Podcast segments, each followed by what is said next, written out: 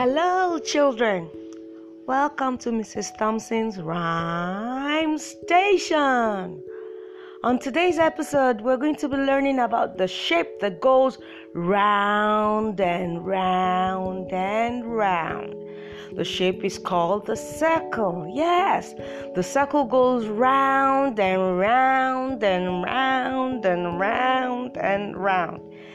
We're going to learn a song to help us remember the shape of that circle. And the song goes this way Round and round the village, round and round the village, round and round the village. So goes the circle. I want you to keep singing and keep learning. See you again soon.